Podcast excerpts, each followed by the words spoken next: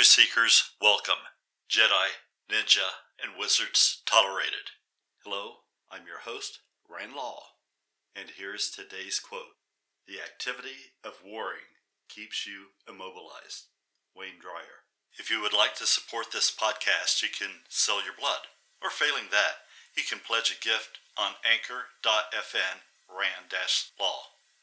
Another way you can support if you have some loose change is you can go to my Patreon page, www.patreon backslash randlaw. And it is now time for a haiku by Sensei entitled Tetsujin, Kettlebell Training. Swinging cold iron every day unifies the whole. It's now time for AJNW News. Got a call the other day from an old friend. We used to be real close. Oh, wait, that's a Billy Joel song. As it was, a few of my old students from way back in the last century, I guess technically back in the last millennia, gave me a call and one wanted to know what AJNW stood for. I explained Adventure Seekers Welcome, Jedi, Ninja, and Wizards Tolerated was what the AJNW news was all about. Another problem solved.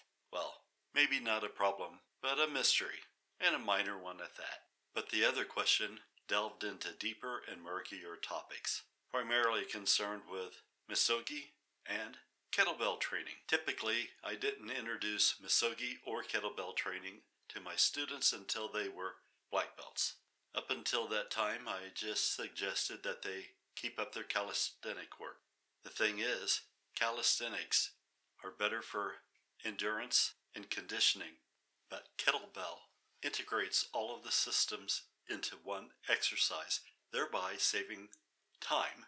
But my old student wanted to know kettlebell training integrated with misogi. I told him if he wanted to compare the two activities, it would be best done by contrasting them, whereas misogi is cold to the whole body, the kettlebell is only cold to the hands that grasp the handle. Coming up next, AJNW weather. Weather, weather outside is frightful. Well, frosty anyway. Although since I have these done up a month in advance, who knows what you're currently experiencing. It could be tropical breezes and warm sunshine. But the probability of that would only increase if you were in the Keys or Hawaii. I know I have a listener or two uh, elsewhere, but my guess is it's cold there too. Except maybe Ireland. Ireland's always green, or at least that's what my mother tells me. Now it's time for AJNW traffic. Traffic was a little stiffer than usual this morning. We had a visitor pull up to get a free refrigerator that we were giving away. Yes, we upgraded our old refrigerator and donated our working fridge for somebody's garage backup beer cooler, I guess. They had commented on what a drive it was up the and down the last three or four hundred yards of the driveway. And now it's time for AJNW Sports. In sports today, I had seen an interesting interview with Shinichi Konno. He makes minimalistic bicycles, and his company is called Cherubim. It's located on the outskirts of Tokyo, and he has won the Best of Show in international bicycle gatherings. His Hummingbird bicycle has been dubbed the most beautiful bike ever created, and his custom made bicycles often win international races. Well, they win with the help of the rider. He had said on a Japanese news uh, program that I had been watching that it's hard to come up with ideas, so I took it upon myself to send him one of mine. Wanted to see a gravel bike that was integrated with a recumbent bicycle. Although I really would enjoy having either a Delta trike or a Tadpole trike for seat and back comfort, I would be pleased if my layback seat was able to simulate the feel of a recumbent bike on my Mongoose mountain bike. I see it's time for us to go on and take up where we left off with Book 5, Jace Lee and No Agenda. from the Mystic Dreamwalker series. Last week we left off with Jace continuing wearing the white cowboy hat and the white leather sneakers from before. He carried the shopping bag with him until he came across the next metal donation box for clothing. Jace had begun to sleep at night, and he knew he was changing, letting his guard down, but he still didn't normally like to sleep in late. He thought it threw him off, and his power to do the shift was changing despite all of his meditation while walking. But he couldn't keep up with not sleeping anymore, no matter how much he meditated. He slept this morning because he had been walking late before the officers had focused their attentions on him. He didn't think much of it, but he always chose to believe that everything happens for a reason. As of yet, he didn't know what that reason was, and he realized that he might never know. But another thing that he had always kept his eyes open for was what people considered to be coincidence. The more attention he had developed in his dream meditation, the more often he noticed the growing awareness he had with encountering coincidences. His teacher, Xander Davidson, had always referred to these incidents as synchronicity. However, the incident from last night didn't seem to have any bearing on the direction his day was going. He kept walking, putting the city blocks behind him, and continued following the sidewalk and the streets that were heading south as he worked his way through the city.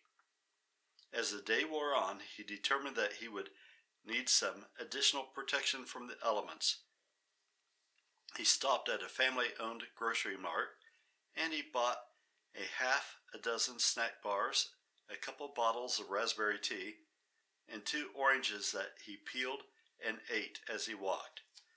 Around four o'clock in the afternoon, he came across a consignment shop as he neared the edge of the city.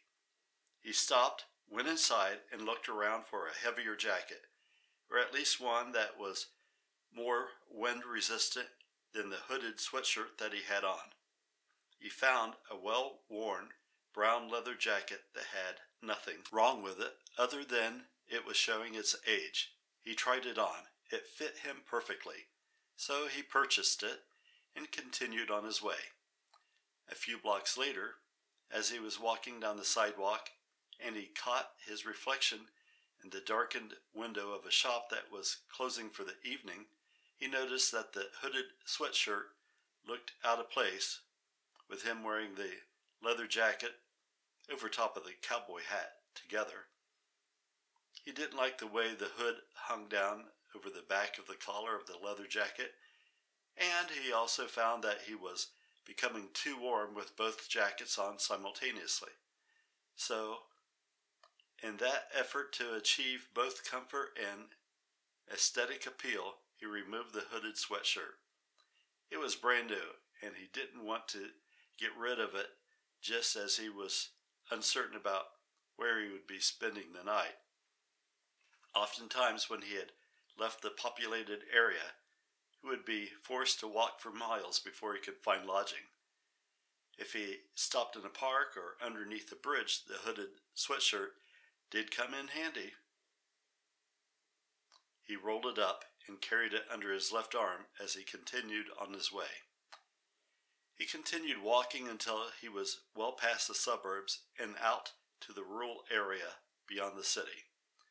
On a whim, he took a side road off the main state route he had been following and found a bridge to hold up underneath after he had walked well past dark.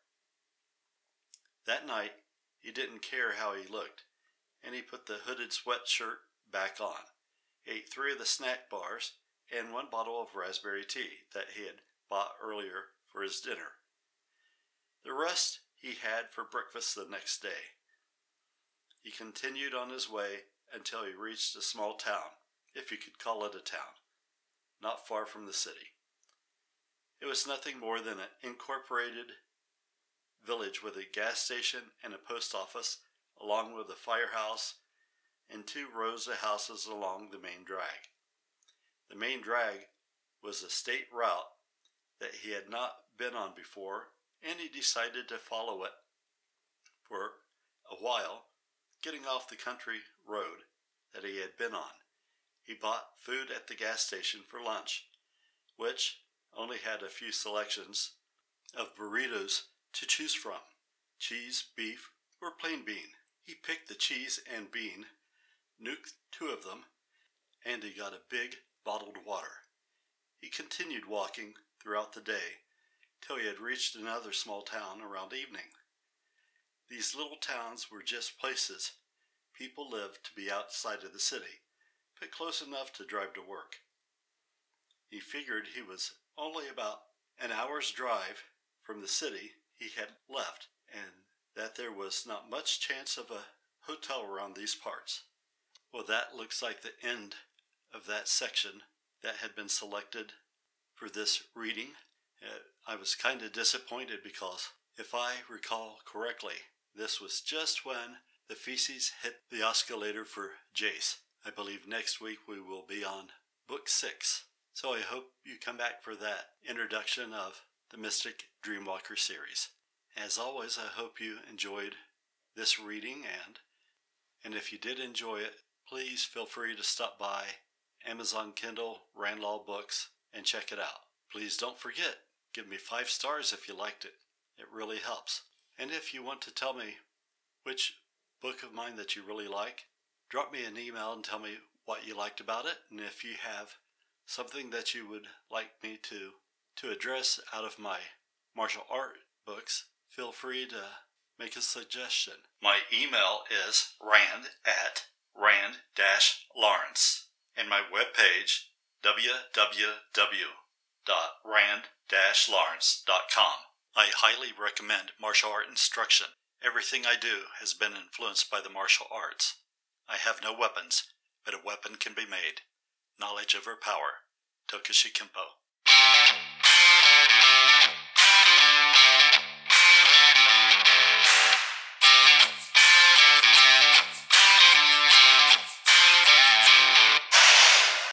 following your dreams.